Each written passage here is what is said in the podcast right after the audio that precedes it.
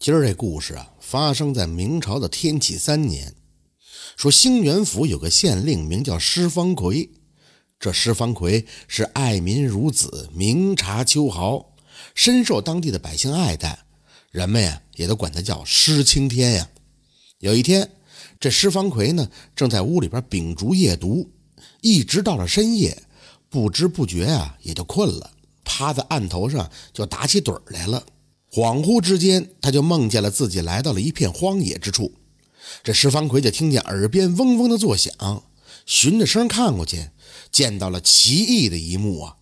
就见这树上盘着一条青蛇，一只大黄蜂正用尾刺猛蛰着蛇头，而那青蛇呢，似乎也并无大碍，从这树上下来，在沙土中是蜿蜒爬行。石方奎看着青蛇渐行渐远，这才发现这沙土中青蛇爬过的痕迹竟然是一首七言诗：鲁侯在畔游歌颂，庄生梦晓破钟声，修旧先知若有神，冤家莫兴恶相从。正在施方奎揣测着诗中的意思时，突然就一阵寒风袭来，一下就给他吹醒了。好在施方奎记忆力超群啊，拿起了纸笔，就把这梦中的诗句啊都写了下来。这施方奎呢，饱读诗书，这4句诗的出处他倒是知道。那第一句中呢，鲁侯在畔游歌咏，是出自北宋的文学家张磊的诗作。这张磊的老师啊，就是苏轼，他也是苏门四学士之一。这句话呢，就是赞颂他的老师苏轼才华横溢，就连鲁国的公侯也喜欢吟诵苏轼的诗篇。这第2句诗呢，乃是宋朝道学大师张氏所作，诗的全文是：僧舍孤杳寄此情，庄生梦破晓钟声。扶瓯踪迹原无定，惆怅西风一夜清。描写的呀是出家人清静处世的生活状态。这第3句诗呢，是描写道士未卜先知，而那第4句乃是南宋诗人杨万里感慨战争残酷而创作的诗句。施方奎将这4句合到一起，也没弄清个所以然来。而且那黄蜂和青蛇又是什么寓意呢？一直到了4更时分，这施方奎觉得头疼，也就只好暂且睡下，待到明天再说吧。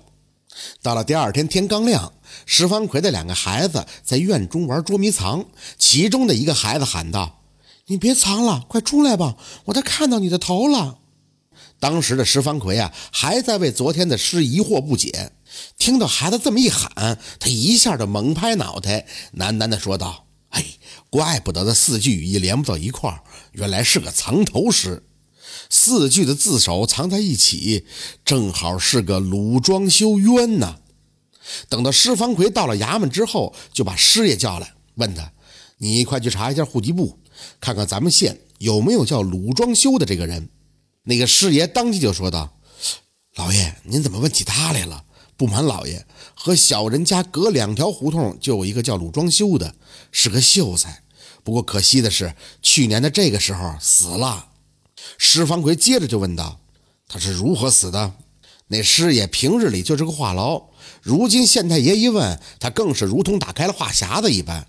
师爷就说呀：“说起那个鲁秀才也怪可怜的，自幼父母双亡，后来好不容易考中了秀才，娶了邻镇的女子赵媚娘为妻。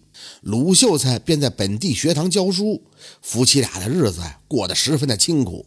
有一次，鲁秀才在街头上算命，那老道说他3经必亡，谁知道当晚这鲁秀才真的就一命呜呼了。”施方奎接着就问：“哦，那老道姓甚名谁？你可知晓啊？那鲁秀才因何而死？你可曾记得？”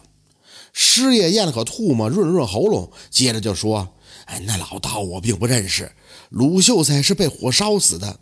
当时鲁秀才家火光冲天呀，等乡邻们把火扑灭了，鲁庄修已经被烧成了焦炭。他的媳妇儿倒是命大，没有被大火烧死，后来守寡不到3个月就改嫁了屠夫郑冠希了。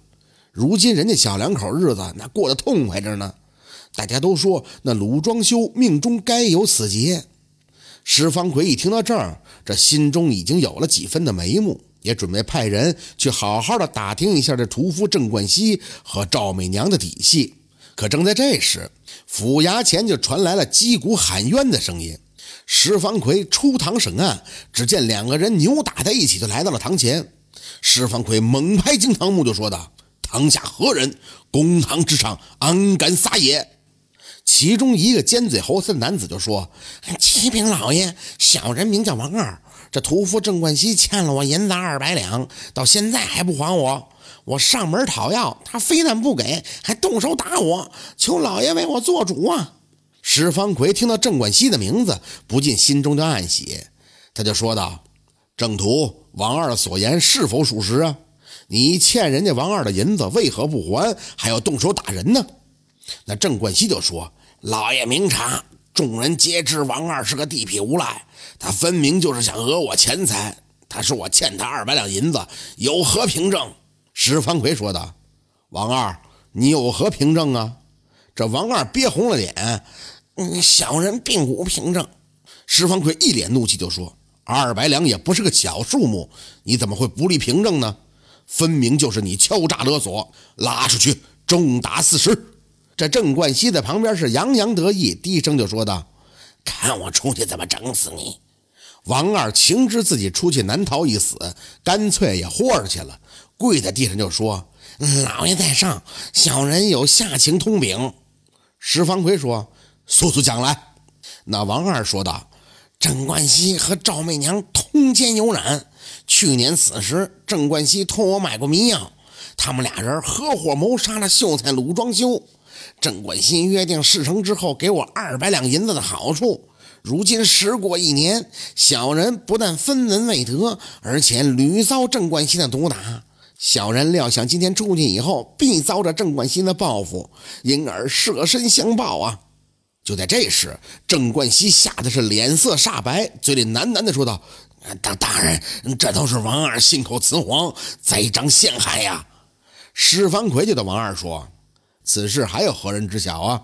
如果你检举有功的话，本官可以酌情削减你的处罚。”那王二就说：“这郑冠希平日称霸一方，小人也是不得已而为之。当时他与赵媚娘通奸有染，便有意除掉鲁装修。他得知我有一个远房舅舅是游方道士，就让我请他来做一场戏。碰到鲁装修的时候，让我舅舅给那鲁装修算一卦，只说是鲁装修三经必亡，然后趁夜就把这鲁装修给烧死了，让所有人都以为这鲁装修命中该有死劫。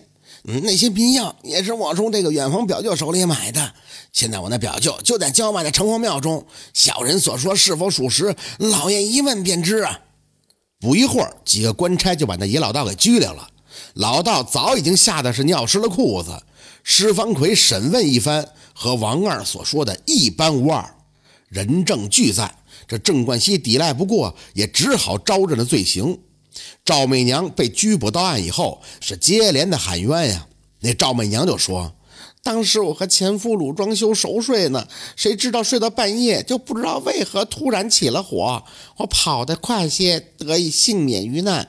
我那前夫鲁装修跑得迟些，就被困在了屋中，因此呢，也就没有得以逃脱。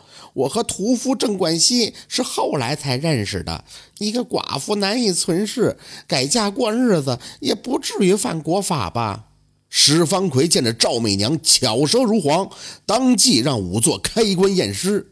等石方魁来到鲁装修的墓前时，当时就吃了一惊，只见鲁装修墓前的景致和自己昨天梦中所见的场景是一模一样。仵作把那鲁装修肺部解剖，只见里边并无半点的黑尘。石方魁对着赵媚娘就说：“你说鲁装修逃命未遂，被困了屋中，那他肺中应该吸入许多的黑尘才是。如今他肺中并无半点黑尘，分明就是你和那郑冠希把他谋死之后，你们才放火烧的房。如今你还有什么可以狡辩？”赵媚娘脸色惨白，是无话可说，被关押押回了死牢。石方魁环顾四周，只见一条青蛇正盘在树上，旁边还有几只黄蜂在嗡嗡的乱飞。这施方奎有感而发，当场就吟了一首诗啊，是青蛇逐耳口，黄蜂尾后针，两般皆是可，最毒妇人心。施方奎拿出了50两银子，让地保将这鲁装修好生的安葬。回到县衙之后，他就将案卷梳理成章，上报了刑部。到了秋天，刑部批文下来，那赵美娘和郑冠希阴间杀人，被判了剐刑，家产也充公。王二和他表舅实属帮凶，该判斩罪，念在检举有功，被判流放3000里充军。一场风月大案就此告终。这就是青蛇作诗的故事，感谢您的收听，喜欢听白，好故事更加精彩，我们明天见。